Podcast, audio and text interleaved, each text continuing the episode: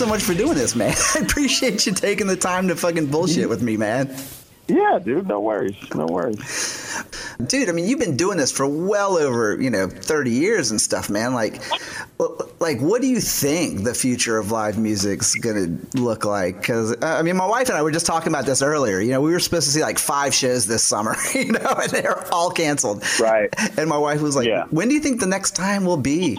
In an arena to see Roger Waters. Probably not while we're still alive, but who knows, you know? So, like, what do you think? Yeah. Like, what do you think's the future? Like, I, I mean, I don't think. I think once uh, I know, like lots of bands, like I know Kiss has said, unless there's a vaccine or a cure, we're not going to tour and put our fans in danger. Um, a lot of bands are of the same mindset, um, which makes complete sense. Now, uh, like we're we're adapting to overcome, I think, and and that's what bands are doing, and we're we're planning something along the same lines uh, of what bands are doing now with the streaming stuff. But I don't think this is gonna this is the wave of the future by any means. I think once.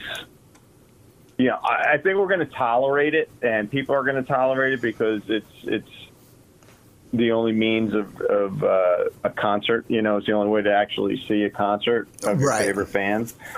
And I don't, and I think once this is all said and done, no matter how long it takes, that it's going to go. I mean, uh, there's nothing like seeing a band live. You know, the, I can't see this thing like uh, stuff like this influencing a young kid to go, oh, I want to play guitar, you know, or I want to play bass, like what happened to me when I saw Kiss. You know what I mean? I don't think this is going to have the the same effect. Yeah, But, um, yeah. I think it would have been weird for me uh, as a kid to have been like, you know, dude, I, you know, I, one day I want to stream my music. you know, it's like, Yeah, you know, yeah. I want to do a concert from my garage. Well, dude, we've done that before, man. You know, I mean, come on, Yeah. dude. yeah, yeah, pretty much. But yeah, I, I, um, you know, it'll.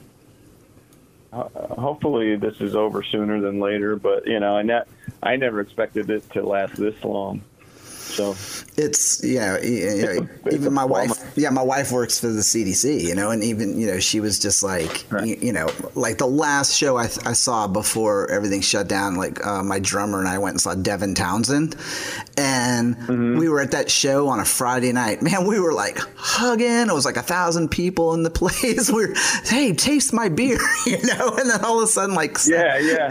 you know, and all of a sudden, like Monday, you know, my wife's like, I don't know if you're going to go to the Geoff Tate show next week, but you know, it should be okay. Maybe it'll be okay by Wednesday. I'm like, by Wednesday, she was like, Yeah, you ain't going anywhere, you know, and that was Yeah. it. And I was just like, God, it went so drastically fast, you know, and you guys were in Europe when it hit, right? No, Or- or- well, or we- um, we were last we were in Europe was last December. Okay. So uh, there were kind of rumblings about it towards January and Right. stuff like that. And we we did three shows this year. I, I think uh, two in February and one in March, and we were supposed to have another show. And we were like, well. You know, we what we were one thing we were worried about is they were closing borders, and ZP lives in the UK, and that's where his wife is, and Right. the, the, his, and all his all his stuff, and uh, so he he's like, man, we gotta I gotta really think about getting home. He goes, if I get stuck here. You know, my wife's back there. What's she gonna do? She can't come here, and so we uh, we were like, yeah, man, let's get you get you home. We did the show, and then he, he bailed the very next morning. Okay, that's what it And, was. 'Cause I uh, remember Rob said something along that. Yeah. Yeah. okay. Yeah. Right. Yeah, yeah, and uh, yeah, that's the last time I saw him so far. You know, it's like we talk all the time, but oh man, it's like I haven't seen the guys for since that last show. I saw Scotti once, I because I, had to fly to L.A. for something, so him and I, my girlfriend and his wife and son, all went out. Uh, to a social distancing, a socially distanced dinner with with each other. So like literally, like, hey, can you toss me a roll? like, and hope you're a good catch, dude. You know, it's like, yeah, go long. you know, it's just, I mean, you know, and of course, like, it's just, I don't know, man. It's like everything is just fuel. Of course, now it's like the rumor mills are just like fueling like all over the place. You know, like bands are breaking up and stuff like this, and it's just like, mm-hmm. you know, and I've just noticed that there's this, you know, uh, uh, it's almost like bands are actually just getting tired of some point, just coming out like just being like, you know what, like you guys are gonna hear music from us, so just chill, you know. It's, yeah, exactly. This year, so I've been obsessing. I think I told you about this already. Like I've been obsessing about the Moscow Music Peace Festival lately. Uh, yeah. Why? Why I don't know, but like, it was 31 years ago, like this month That's, that it happened. Like, does that blow your fucking mind or what, dude? Yes, it does. I was just talking about it the other day, um, and I forget who I was talking about it to, but yeah, it's just like, man, I was, you know, what am I? I was like 25 then, and I was just it, it, seemed like it was happening to someone else. You know, we were we were on tour with Bon Jovi, and then mm-hmm. you know we were told, yeah, you guys are going to go to Russia to do this concert. It's like okay, so we knew. You know, my mom was worried. My dad was like, hey man, watch your ass over there and all this stuff. And, and so we just, we just got on a plane and and you know with all our peers and and got hammered on the way over there, and then got there, we do this big press conference and all this stuff, and it's just like, wow, this looks just like it did in in movies, you know, it's just all gray and brown and and stuff, and you know, back then I I didn't even give it a second thought. Really, it's just like it was kind of another gig. I had right. no idea the gravity that it all would have and it would be our generation's Woodstock. You know what I mean? Right. Um, on a uh, so to speak. You know what I mean? Yeah. And uh, it, it, it, was just uh, one of those concerts that go down in rock and roll history, and I, it. Now that I reflect on it, I'm like, man, I still didn't see it coming. you know what I mean? I, I did not see that as the big deal that it was, probably because I was in the middle of it and shit was moving so fast at that time. It's like we were here, we were there, we're going to this country, to that country. You know, like I'm a kid from Toms River. I was lucky, you know, furthest north I got was like New York, you know, and then uh, you're like I'm in the big city. Trips, yeah, and then a couple trips to Disney World when I was a kid. So that, that's a that's about as uh, worldly as I was, and it was. uh yeah, still to this day, I'm like, man, it, it's pretty cool to be a small part of rock and roll history. You know, and it's so funny because I remember, I, like, I remember it clear as day. You know, I was, yeah, I was in tenth grade.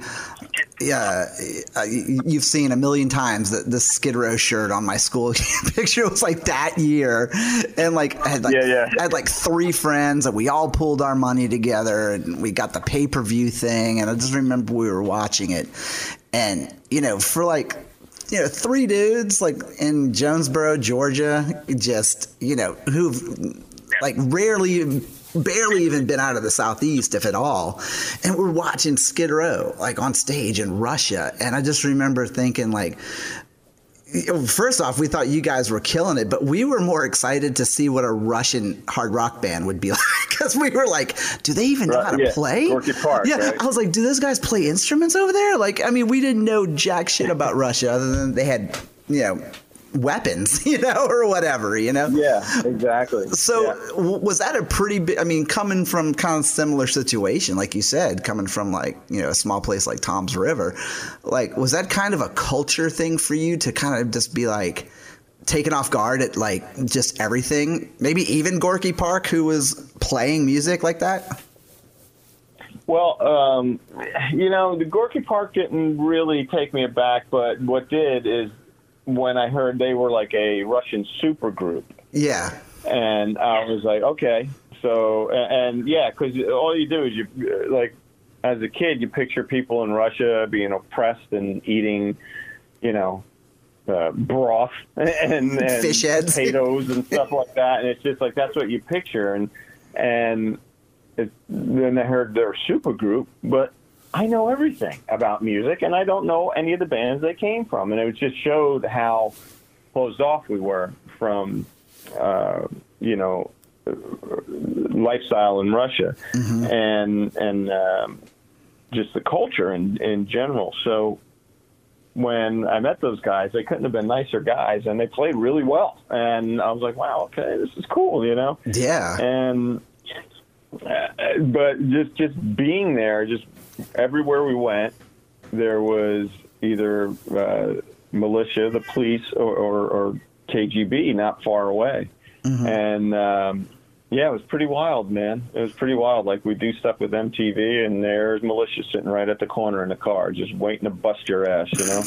make sure you don't don't do anything stupid. Don't film where you're not supposed to film, and all that crap. Um, it, it just uh, it, it still, like I said, to this day, still blows my mind that we were even there.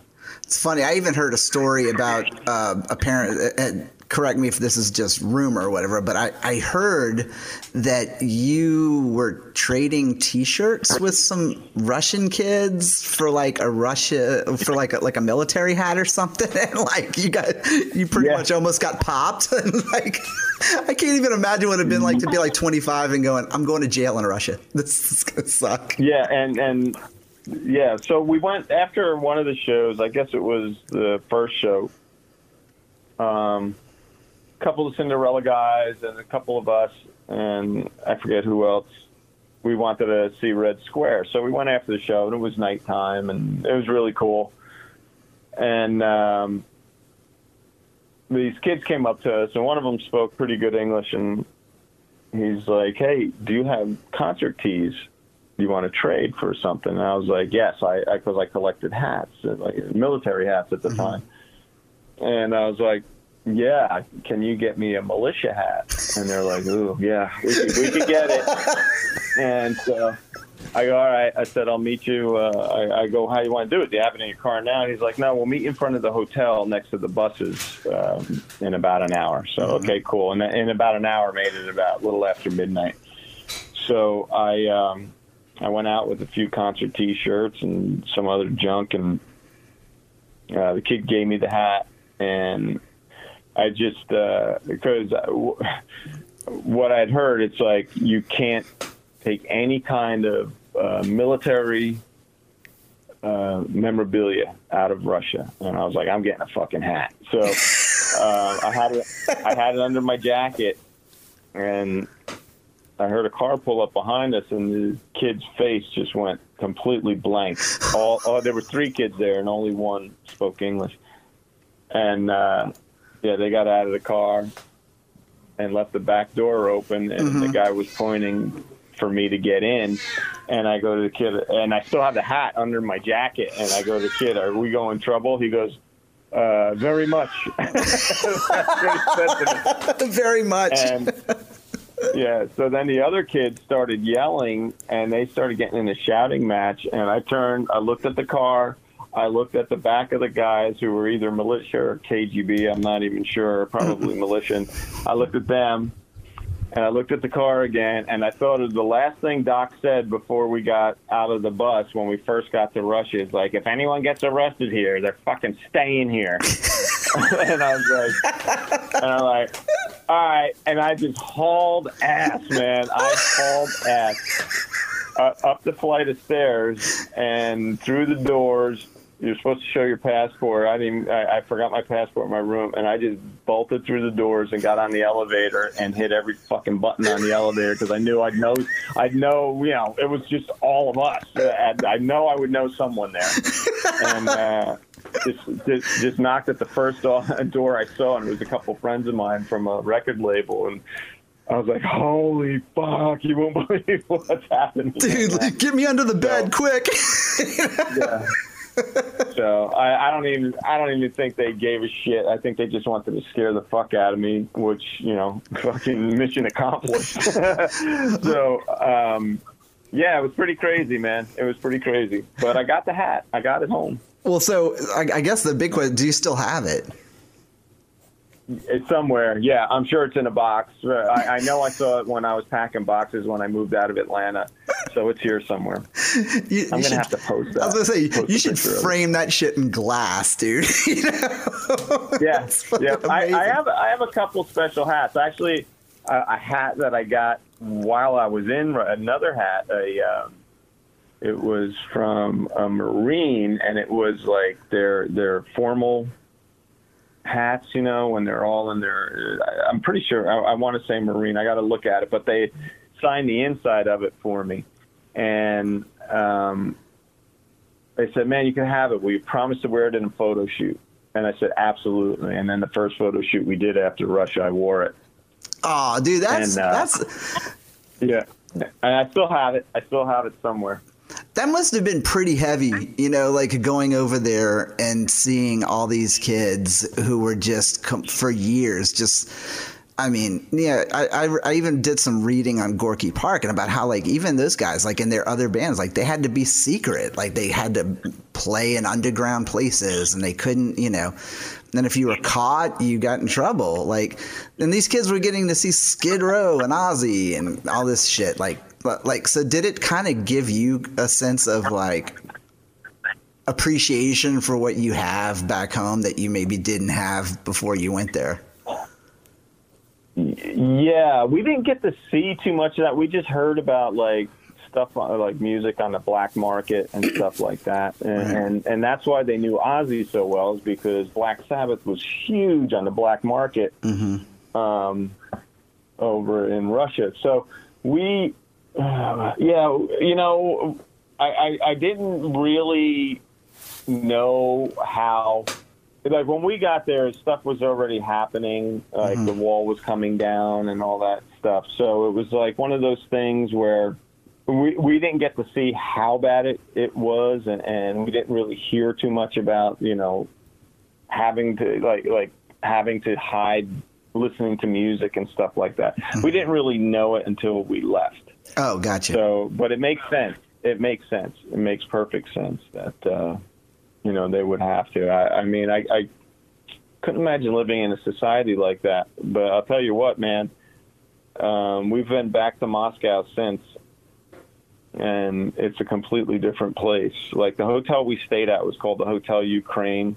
And it was supposed to be the nicest hotel and the tallest building at the time in Moscow. And we walked in and we're like, Snake and I were sharing a room, and I'm like, man, I know we don't stay at the best hotels at home when we're on tour, but wow, this one's a dump. I heard the I heard the cockroaches outnumbered the band pretty much. oh my god, dude! It's like you turn the lights on, and it's like they just all split. We're like, oh, they're gonna be in the bed, but yeah, it was bad. It was bad, and and when I saw European Vacation, when every channel was like the cheese channel or whatever, that's kind of what it was like.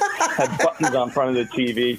Yeah, you press for a channel, and it, it was uh, yeah, it was something different, man. It was really extremely different. And a couple of the guys, I think Scotti was in a cab, and he said, "Man, you could buy vodka right in the cab." And I was like, "Well, that's pretty free thinking." You know what I That's mean? pretty amazing.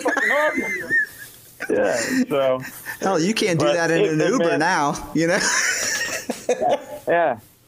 All in all, man, it, it um, yeah. So that that oh that hotel that it's a Radisson now, and like those stairs that I ran up are gone, and it's just it's beautiful. Moscow is absolutely beautiful, man, and there's cool bars and uh, really really nice people, and um, I love it there, man. It's it's cool. The traffic is worse than anywhere I've ever been. That's the only downside. We we had a meet and greet that we were doing, and it was three miles from the hotel we were staying. This is the last time we were in Moscow, mm-hmm. or maybe the time before, and it was three miles, or t- I'm sorry, ten miles. It took us three hours to get there. Oh, gee, you could have walked, Because- man. because of the because of the traffic, and our driver was cutting through parking lots, and it still took us three hours to get ten miles. It was, and that that was just getting out of the city. So, and that was about that was about a mile and a half of it, and then then we got onto the road, and it was just a country road, and it was about yeah about seven miles outside of the city. Right. We were golden, but it took we were just stopped. We were stopped, and the big joke was we were as we were going down this one street, there was this gigantic Skid Row poster for our show, and we'd drive like three feet, and someone would say, "Hey, Skid Row's playing tomorrow night." we point at the sign.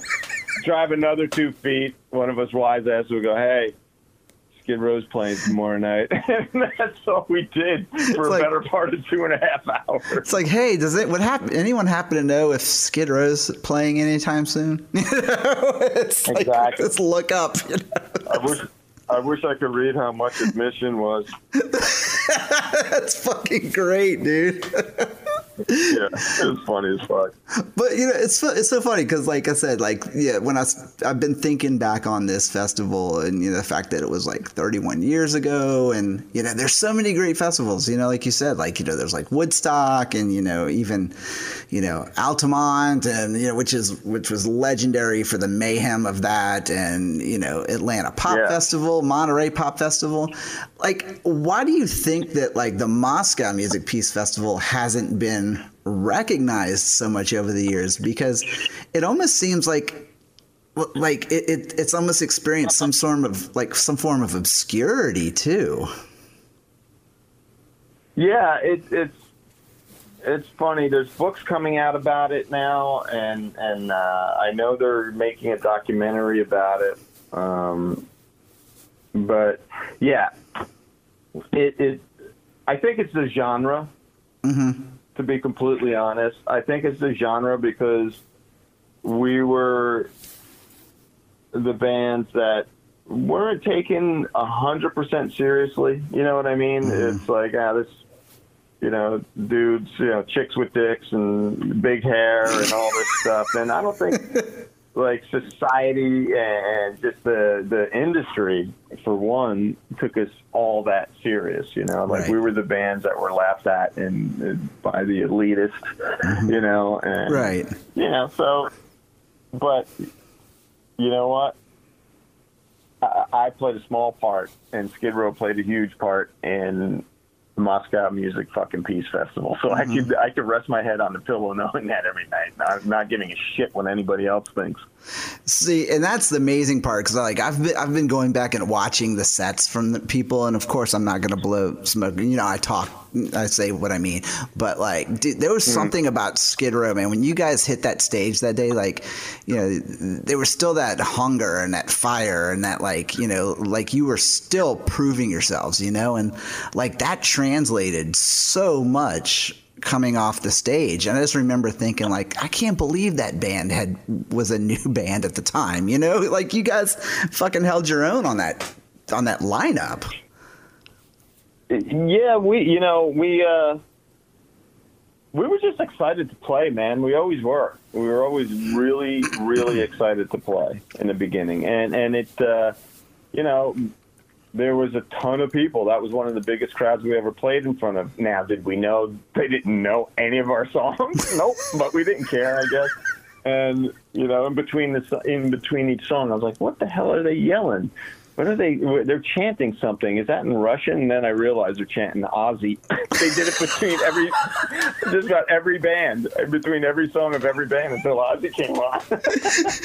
and then even after he, he was- they were like ozzy more ozzy yeah, yeah, exactly. More Ozzy, more Ozzy. more the ozzy funny, the funniest thing was, and it didn't make sense at the time, but somebody held up a big, gigantic uh, sign that was the Kiss Army, uh, like that that that patch. It looks like Yeah. you know that arm patch type of thing. i was a member yellow and red. yeah And I was like, huh.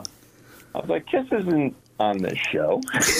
and but then then it, I started realizing I was like, this is a celebration of music, and this is a celebration of freedom in music and freedom to listen to music. You know what I mm-hmm. mean? So people are just like, man, I'm just going to hold up every band name that I know, type of thing. And and yeah, the first night there was a big Kiss Army sign out there, and I was like, okay, I get it. I totally get it. Like this is this is really about freedom, without a doubt.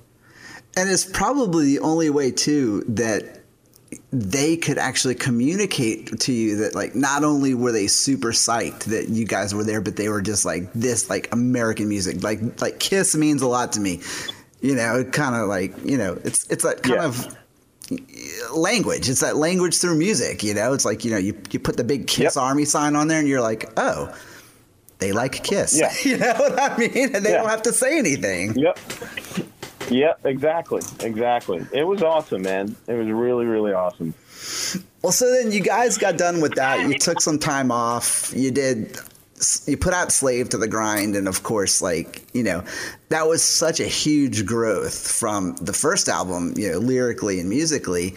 And but like the older I get, the more I find that album uh, like I really kind of connect. There's a lot of darkness to a lot of those songs. Like so, where did that come from? Did that come from just the overall uh, experience of touring, or did you just kind of grow up kind of quick or something? Well, yeah, it all was very organic. I, I- don't think like we did.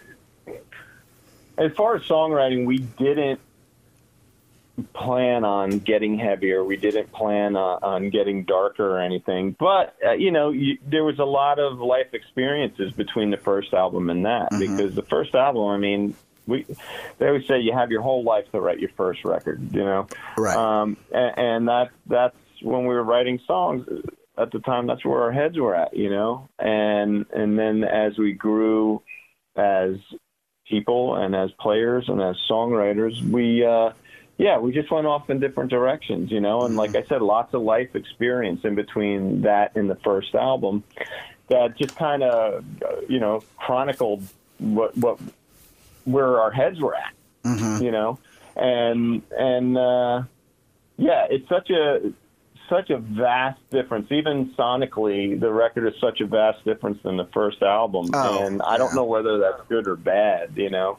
Um i think a lot of people were expecting part two of the first album Mm-hmm. which probably would have been the smartest to do financially but it's uh you know i mean we're still at you know we still sold a few million copies of uh of Slave, and it's Mm-hmm. still selling, which is great. And and um, you know, it, it, we're I think we're at about I don't know 20 million worldwide with all of our records, and man, I can't complain. I cannot complain about that. but Slave, Slave was one of those things where it's like, wow, this is coming out different. And, and when Snake and I were writing this stuff, we knew it, and we weren't worried about it.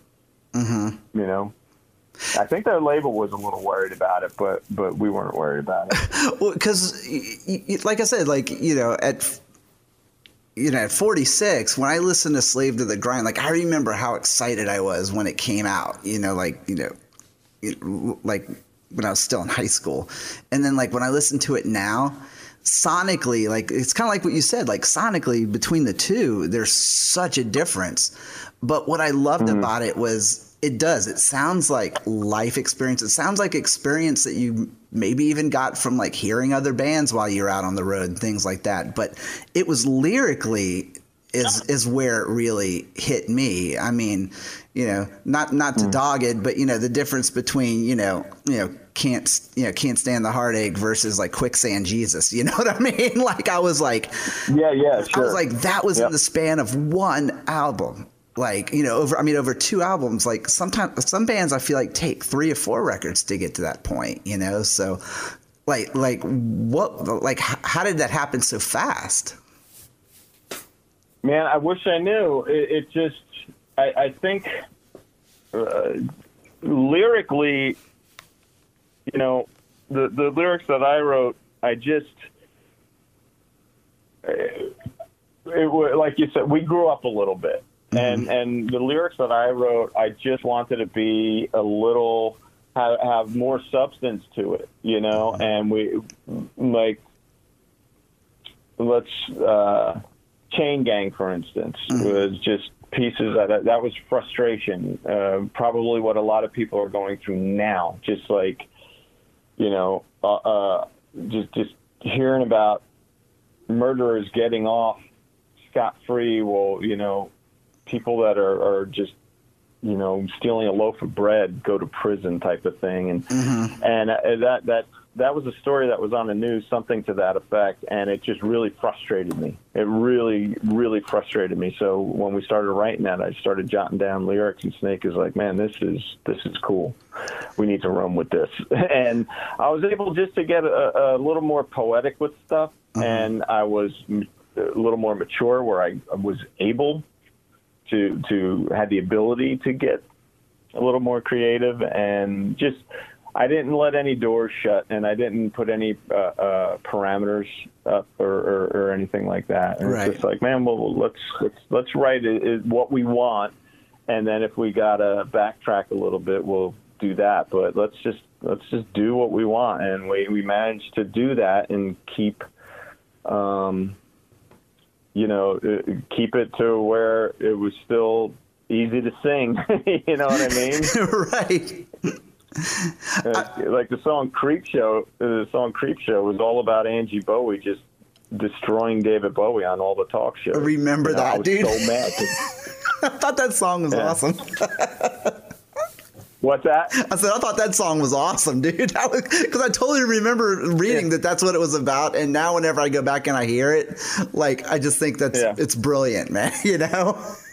Yeah, I, I was just so mad because he's like my idol, and I was like, "Who is this?" I mean, oh, it just was pissing me off so bad. so that's what came about. and that's something that I always think that like you know at least I would hope another younger generation, especially now, would find "Slave to the Grind" an album that they could connect with because. In a sense, it almost kind of reminded me of the way Alice Cooper used to kind of conceptualize his albums with a lot of, you know, with some political and some social commentary and whatnot. But it's stuff that, for better or for worse, uh, you know, continues to be. You know what I mean? Like it doesn't Yeah, yeah. go away. You know, so even a song like Mudkicker, like that's still there's always going to be some fucking angry metal kid who's just going to be like, "Fuck the man, dude." You know what I mean? Yeah. Yep. Yeah, without a doubt. Um, yeah, I mean, the teenage angst is always a good thing, and we still tend to write like that. And I haven't been a teenager for a really long time. But you never remember the shit that you go through as a young person, and uh, I mean, call it baggage if you want, if whatever somebody would want to call that. But you know, even for me, like I said, like in my 40s, like there's still shit that pisses me off that happened to me when I was 14. You know what I mean? And so Yeah. it's you Yeah. if it's Yeah. something you've experienced in your life, like it's it's never too late to address that. Do you know what I mean? Especially if you're a songwriter. Oh yeah, ab- absolutely. It's funny. My dad always used to he it, he'd hear someone criticizing like their their kid or something like that, and he'd always turn to me and goes, "Man, they forgot what it's like to be young." And that always resonated with me to the point where I wrote.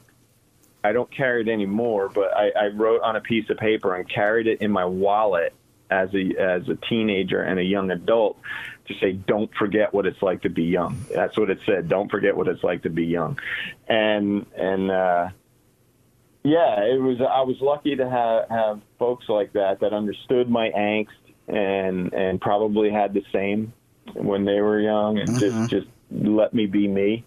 Uh, but yeah, I used to carry that around in my wallet all the time, just not forgetting. So when I see a kid doing something stupid now, I'm like, I did the same shit. I did the same shit. And it's like, okay, he wants attention. I did the same shit.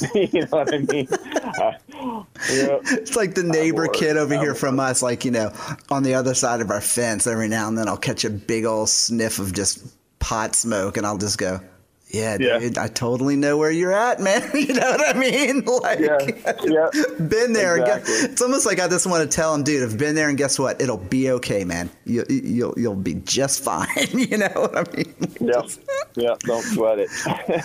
So another thing I kind of wanted to interject about the Slave album was, did you know that that is an extremely rare thing to find on vinyl?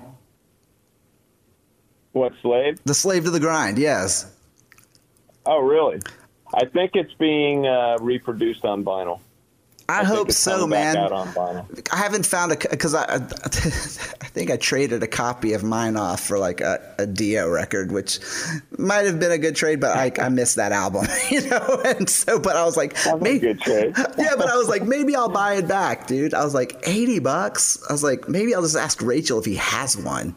Well, if you think about it, like everything had transitioned at that point to CD.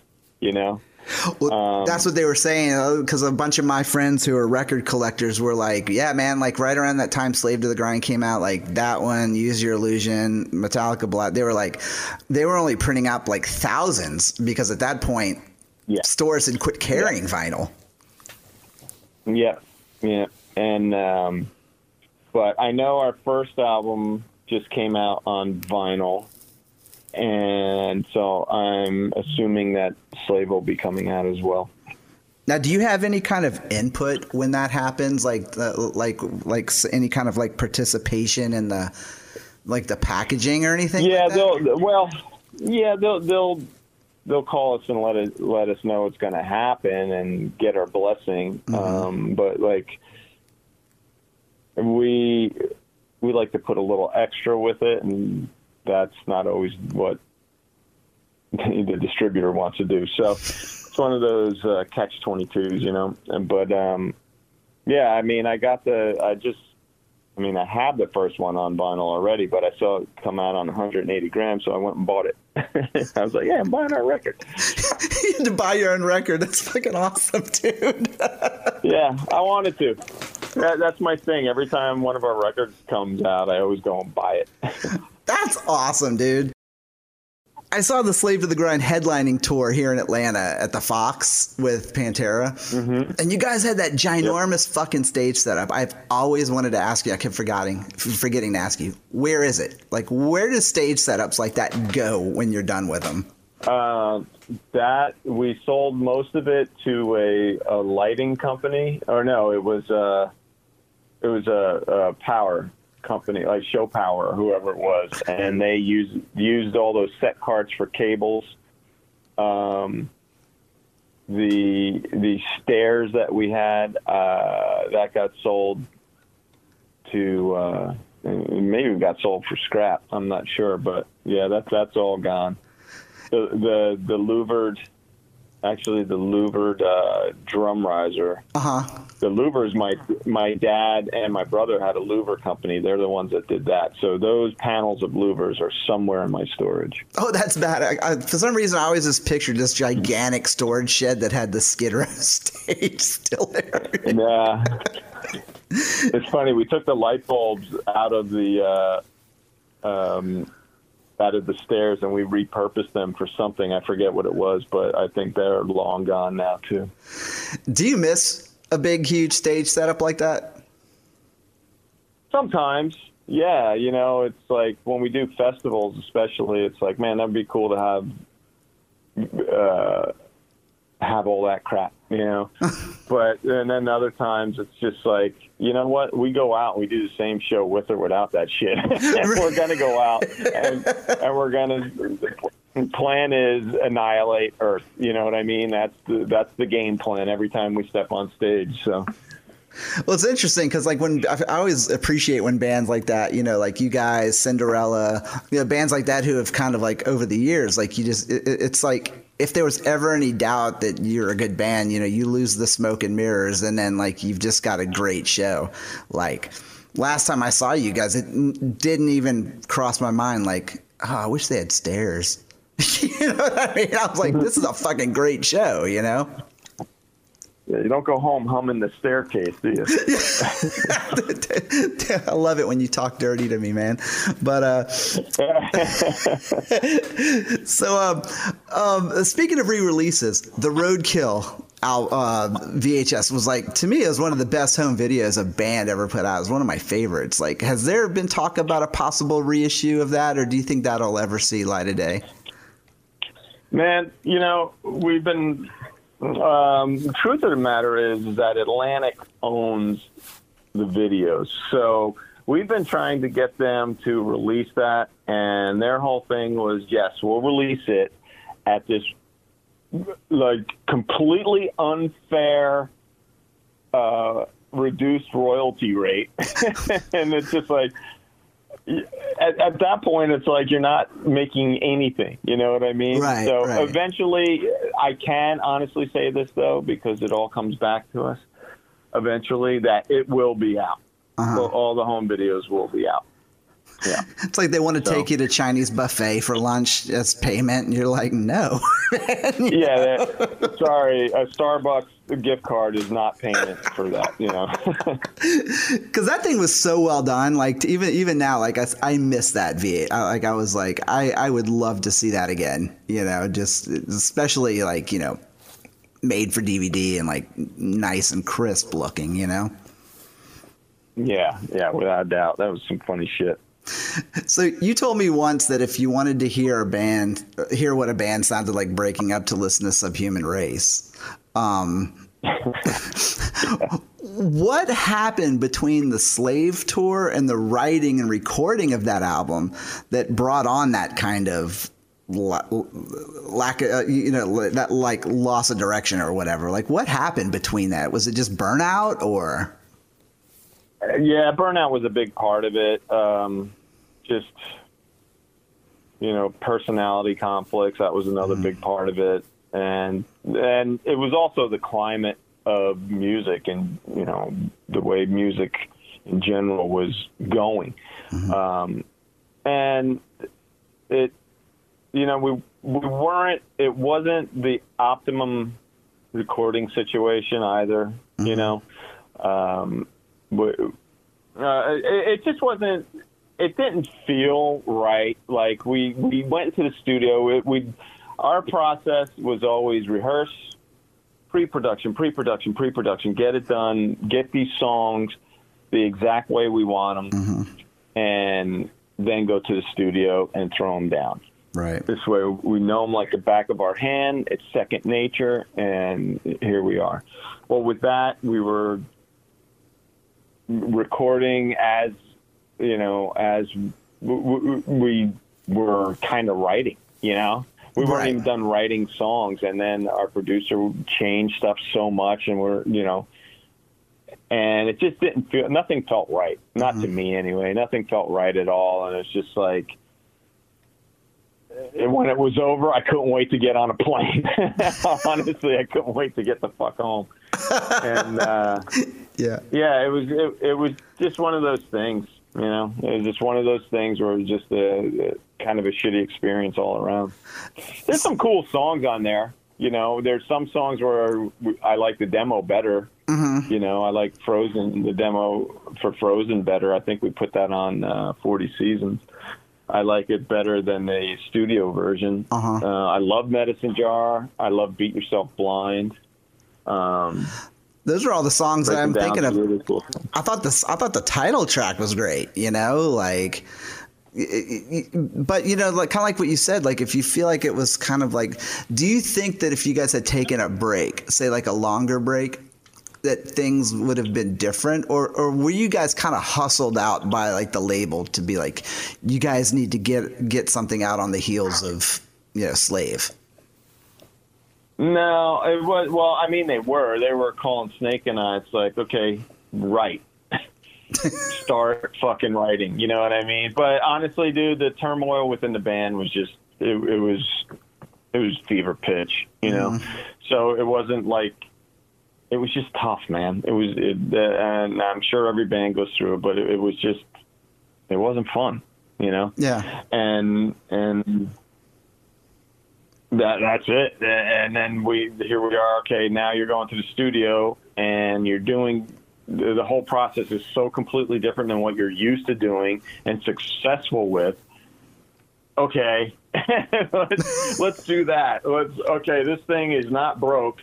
Let's totally fix it. Oh, and then it's like, all right, well, you know, it, it was just weird. It was a very weird experience, and, and like I said, the, the inner tur- turmoil was was just unbearable. So was touring behind that album kind of painful, knowing that it was such a grueling process, just recording and writing it? It touring actually. What we did is we did this thing called a live listening party, and we did select shows, and the whole album played while the people were in the crowd. Then we went and we did our show with choice cuts off the record, and then did a big meet and greet um, after the show while the record played, and Mhm. that was our live listening party. And we did, I don't know, we did about ten or fifteen shows. They were packed. They were weren't as big as the places we played on Slave, but they were good size Right. you know, uh, a couple thousand. And then we decided to go and tour for Subhuman. And it was awful. It was absolutely darkest days. The darkest days. dude. Oh like horribly dark. And you know, we're we're getting there. We're playing in front of one row of people, you know, and Oh. and I'm like, wow, people, people aren't dressing the same anymore. You know, everyone's in flannel shirts now. What happened? You know, and uh, it, it was it was just yeah, it was it was tough, man. It was like some shows the the because sales weren't great, the ticket sales weren't great. They, you know, the promoter would skip town and skip out with whatever money he made, and we wouldn't get paid. And then there was other times where, you know, we get into the dressing room and there's a six, literally our, catering for the dressing room was like a six pack of water.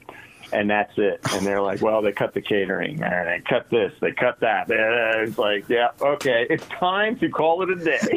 you know, a man's gonna know his limitations. You know what I mean? so, yeah, and that that was it, man. And we went to South America. We did a few shows, and one went really well, and a couple went not so well on festivals, and and uh, we just came home and all walked in different directions. hmm You know? But now, you know, with the United World Rebellion, you know, you got one and two out. You know, uh, I'm assuming we're gonna have a three, or you know, I think I heard read somewhere you were talking about maybe it's it's gonna be a full length, maybe or something like that, or Yes, Uh, it is.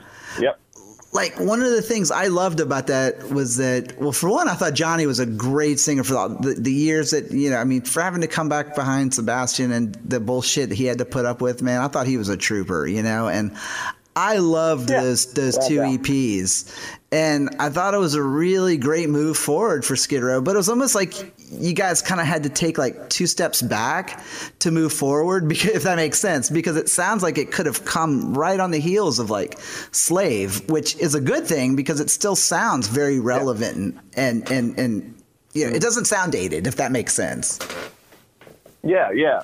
Well, that was kind of our mindset. We're like, okay, let's let's just clear our heads. What I did before we even started writing one note or one word, I went mm-hmm. for about three months and only listened to bands that I grew up listening to. And I'm mm. like, and the reason that is, is I didn't want anything getting into my head that wasn't true to who I was. You know what I mean? Mm-hmm. Like, it, it's as many new bands as I love. You know what? Skid Row couldn't pull off a song that Green Day could pull off. You know what I mean? Right, and I right. love Green Day. Um, so I didn't want to listen to them because they weren't there when I was a kid in the 70s. You know what I mean? Right. And so all I did was listen to Ramones, to Kiss, to ACDC, to Aerosmith, to Rainbow, uh, you know, everything like that. And that's all I did for three months. I didn't even turn on the radio because I didn't want anything to infiltrate and get in there. you right know? yeah Um, and so then Snake did it for a little while, I believe, and we started writing, and it, it, it all of our stuff started sounding true to who we were. And uh, I, I listened back to even even like Thick Skin, and I'm like, you know, some of the stuff goes in a different direction, but I'm like, this this stuff could have been on Slave or on the first record. right So when it got around time for the EPs, that that's when it really we really uh, made a conscious effort to okay, we gotta retrace our steps um, because it's really it's really easy. Like I, I don't know how many bands I listened to growing up that you know, they just forget again. They forget who they were. You know what I mean? Mm-hmm. And forget how the songs, you know, like how they wrote songs in the past. You know, once they got all rich and famous, the the, the Right. stuff started changing because the hunger was gone, I guess. And you know, I just wanted to retrace those steps. And let me tell you, dude, it is not easy. it is not easy to dig up your roots, man. And when you're this far into your career, it is not fucking easy. And Yeah, not even when Uh, you're that far into your career, but when you're that far into life. Do you know what I mean? Where you're just Exactly. like, like it, it's crazy to me to think that like digging back to a Skid Row record was 30, 31 years ago. You know what I'm going? Jesus fucking Christ. I'm like, that's long, that's older than like what Led Zeppelin was when I started listening to Zeppelin. That's crazy. It is crazy, man. Uh, I never, you know, I never imagined that we'd be talking about an album, one of our albums, thirty some odd years down the road. It's crazy. Is it is it kind of humbling at the same time? Like, Oh, absolutely. yeah. Absolutely, man. To to sit here and like when we go, like now we go out, we play, we we're still selling out big shows. I mean that it, people are always saying, you know, oh, you guys don't do any big shows anymore. No, we actually do. You know, what's mm-hmm. big to us, you know, Right. and and might be bigger than for some bands. You know, we'll sell out of five thousand tickets and stuff like this. And when we go out and we play, and it's just like we don't take any of this for granted. You know, we're we're in our career. We've made member we're far into our career. We've made member changes, and people still come out to see us, and it makes us feel really good. And it is very very humbling. I mean, yeah, I mean, it, it doesn't go unnoticed. Yeah, I mean, and it, it's very obvious too. And now, like with you know ZP in the band, like it's almost like it's gone to another level. And I almost feel like he kind of lit a fire under you guys a little bit, you know. So like, without a doubt. And if you ask anyone in this band, uh, uh, he, uh, they would say the same thing. Without a doubt.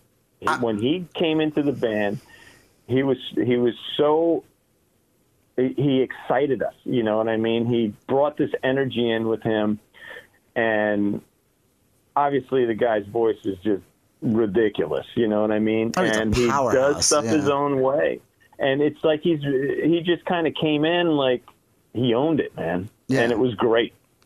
I loved it. well, he came in a fan, which it makes it even, you know, like Yeah. which makes that connection.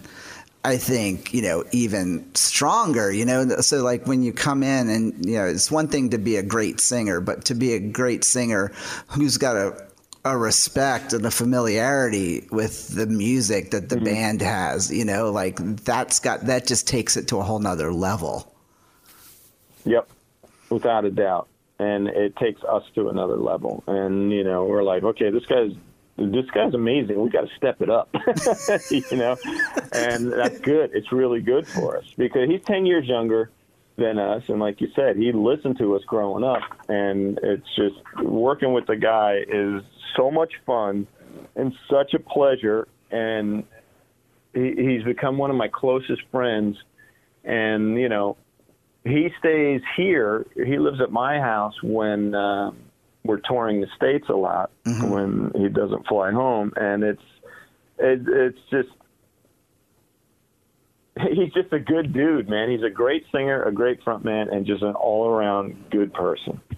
That's awesome. I know I had the pleasure of meeting him when you guys the last time you guys played Atlanta at the uh, uh, up in uh, Johns Creek, I think it was, and uh, Right. sweetest fucking guy. It was like thanking. I'm like, dude, don't thank me, man. I'm just like, you know, like that's awesome, you know. But but he was, but it, it, that show in particular was like one of the first Skid Row shows in a long time where I felt like I was like, God, this is like, this is heavy. You know, I, I mean, like emotionally, musically, everything just seemed to be clicking. You know. Yeah, yeah, yeah. My uh, one of my best friends, John in New Jersey, he said to me, he goes, "Man, I haven't seen you three, meaning Snake, Scotti, myself. Mm-hmm. He goes, I haven't seen you three look so relaxed and so happy on stage in a really long time, mm-hmm. like really long." And I was like, yeah, we are. You know what I mean? We are. When we are relaxed, it's like playing with Hammersmith. I don't have to worry about shit, man. I know that guy's going to hit all the cues, and I know he's going to do all his parts right. And as a bass player, all I got to do is keep up and sink in, man. And you know, and then with Z, it's just like he just commands a crowd.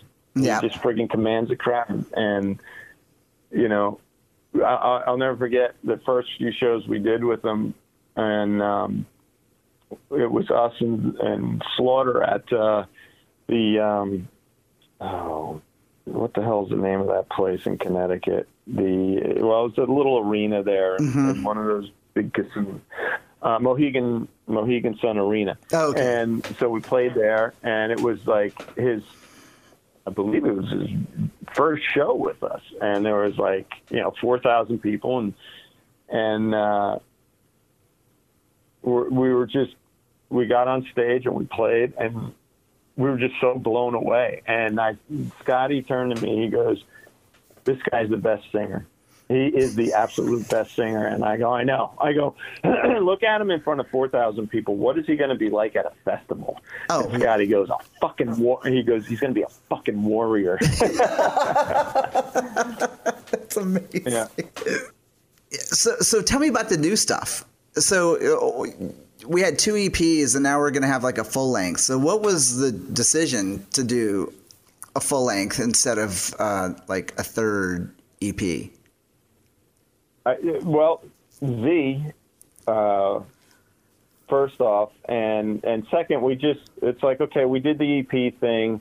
Uh, EPs are are cool. They're easy on on the artist because it's less you have to stress about. But we just wanted to get back to what we knew, you know, and um, but so we're just like, you know, let's finish this thing off strong. Let's finish this trilogy off strong. And and so that's where we're at. We we have a bunch of songs we recorded with Michael Wagner, um, you know, and and uh, we're gonna write some more, um, and you know, we'll see we'll see where we go with it. But yeah, I mean, we recorded some really cool shit with Michael, and uh, you know, we hope. Unfortunately, it's really it's even more difficult to get together now because uh, of COVID and all this shit uh, with Z overseas. Um, but you know, we're gonna figure it out. We're gonna figure it out and get this album done sooner than later. We've actually um, we've actually gone with a management company. We've been we've been managing ourselves for long enough, and and uh, so we're with Eric Baker at Primary Wave Management, and uh, it's working out really well. And it's nice to have a team behind us to to do stuff. And uh, we're looking at a, a you know we got a couple really cool deals on the table to put the record out, and um, it- we're psyched, man. I'll tell you to be be this long into a career, this far into a career, and still have people interested is a very, very, uh, very good feeling. Let me tell you, man, there's nothing more gratifying than a band being around for 30 something years that someone's parents would say, they won't be around for another year. yeah, right. it's a fad. it's funny. It's like I remember having this conversation with my dad before he passed away eight years ago. My dad was like, "I never thought those bands that you listen to would outlast the Beatles." you know, And I was like, "Yeah." I was like, "How you how do you like them apples, pops?" You know, like it's a little weird, Yeah. but it happened. You know, so That's well, fucking funny. well, so I, I guess to kind of close things out, like, uh, what do we, you know, in a nutshell, what are we going to see from Skid Row and, like, you know, what's going to go on? I mean, you, got to give us something during all this crap, man. you know? Yeah, we're we're gonna do some stuff. We uh, we've done some uh, cool cool stuff with with some songs uh, as far as like video wise, uh, and we we got some stuff cooking, but I, I can't. I'm not allowed to say anything uh, yet. So because once it's uh, solidified, but we yeah we got some stuff cooking. You know, um, we plan to do some streaming things uh, it's like I said, it's a little more difficult when it's one thing to be in different states, but to be in different countries, it gets a little more challenging. Um, but we're going to figure that out and hopefully uh, get a get a show out there soon. Tell me about the soap, dude. Uh, I started this company called Dirty Rocker Soap. It uh, it was an idea I've had for a couple years, and um, just never had the time to to put it into motion. Um, I, I, was taking time to secure licenses and and and uh, trademarks and all that mm-hmm. stuff, and. Uh, just, I just did it for a couple reasons. One was just in all the hotels we were in all the time, uh, I just didn't like the soap. and I was like, I gotta start carrying my own soap. I gotta start carrying my own soap. It's just such a pain in the ass. But um, it's just one more thing, and I'm like, it's a bar of soap. You know, it's like not going to take up much room. So, uh, a friend of mine, I, it makes her own soap, and I I, uh, I grabbed a bar of hers and I took it on the road, and I was like, man, yeah, yeah, I, am going to do this, and every every band and artist has a coffee or a hot sauce or whatever. I'm or like, a beer. Yeah. Come with a soap. yeah, and so I just exactly so. Um, yeah, like I said, so after that popped in my head, I, I just let me secure the name and all that. So I did, and then when all this hit, I was like, okay, I'm going to have some time off. It looks like, so I just uh, I commissioned my friend to make some, and then uh, soaps that uh, her and I formulated with the scents and the oils and all that crap. Mm-hmm. And, uh, you know, I made a small batch, had to make a small batch, and it sold within a couple days. I was like, "Ooh, okay."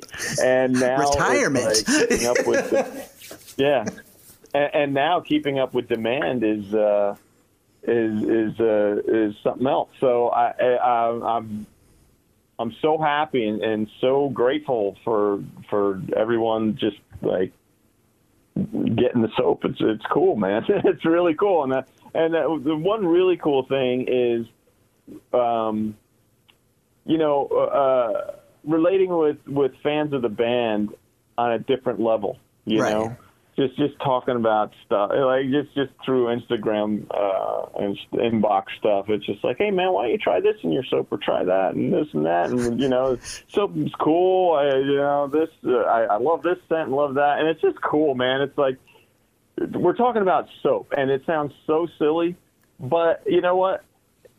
We can talk about music but talk about something different is fine. you know, so let's talk about so. But yeah, I'm I'm really grateful. I'm really happy for for everything, uh, and it, it's just been a lot of fun. You know, and it, it's turning into something a lot bigger than than I expected. Right. But it's cool. You see what I love about that though, dude, is that like it's at least for me like i still consider that a, a, creative artistic outlet. I mean like you know paul stanley paints you know some bands go off and they brew their own beer everything and like you know you're, you're doing your soap. Like i think that that's kind of a cool thing because again it, it's something that you can sidestep out of from what you're so accustomed to doing to kind of break up the monotony but then to also kind of do something I don't know, different. You know what I mean? Like I would have never thought yeah. of like, wow, Rachel Bolan put out soap. Jesus, okay. but but like I would have been like, that's kind of badass. You know what I mean? Like and it, and, and it is honestly it is another avenue to be creative. You know what I mean? Like I'll think of stuff with, with my girlfriend. Like I wonder how this would smell with this, and uh, so we'll we'll try it and we'll make make a, a, bar of soap or a bunch of soap and you know we'll wait the three weeks and we'll test it and be like yeah this works. This is great you know? And then so it, it's cool. It's a really cool process. It's a really fun process. And uh yeah it's a just another avenue to be creative man. You don't do it like fight club style though right? And go steal fucking bags of like shit out of like dumpsters and stuff, right? To make it. Yeah, lipo, liposuction fat. No, like the no. That's a little gross. I'm like, yeah, dude, I'm not using that shit, dude. I'm sorry, I, dude. I love you, man, yeah. but I'm not going to use that.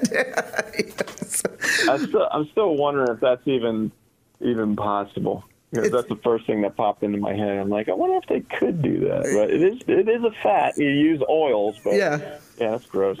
You're like, like, where's the nearest clinic? Yeah.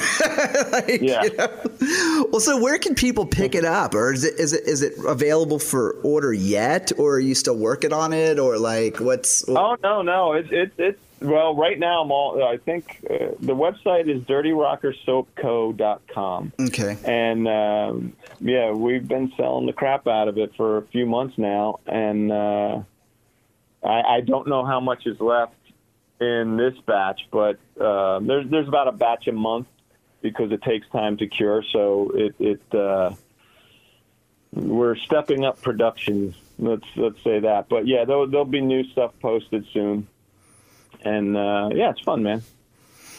Man, all I can say, dude, is that it's it's been great for all these years to have Skid Row still around and making some of my favorite music, and you know, and and to you know keep keep bringing the goods, man. And I, I just love that out of Skid Row. So That's all I know how to do, man. I could pluck a bass or flip a burger. I love burgers, but I really like to pluck a bass. you'd rather eat burgers than make them, you know. yeah. yeah. Yep. Leave that to the professionals. exactly, exactly.